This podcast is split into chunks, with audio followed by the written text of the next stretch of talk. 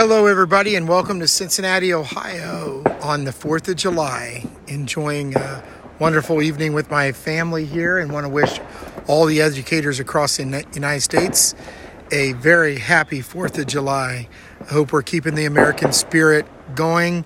As you can hear the explosions in the background, um, and our flag is still standing. Thank you all for joining me here on Leadership Live.